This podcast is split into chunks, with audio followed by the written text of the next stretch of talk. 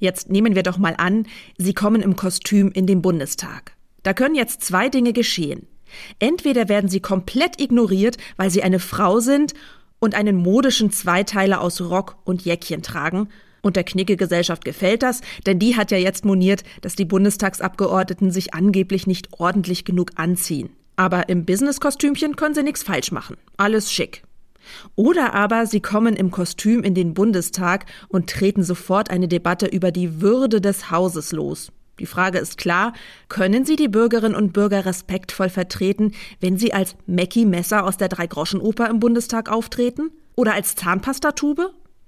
Und jetzt nehmen wir doch mal an, Sie kommen im Kostüm nach Köln. Da können jetzt zwei Dinge geschehen. Entweder werden Sie komplett ignoriert, denn ist ja Karneval, oder sie treten eine Debatte los, weil sie ein Kostüm anhaben, das viele mit dem Wissen von heute nicht mehr tragen würden.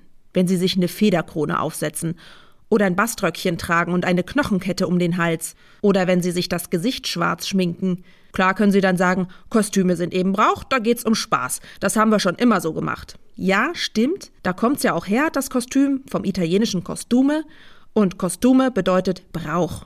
Aber es bedeutet auch Gewohnheit. Und bei Gewohnheiten gibt's ja nicht nur gute, sondern auch schlechte. Deshalb wäre mein Kostümtipp, gehen Sie nicht als Gewohnheitstier.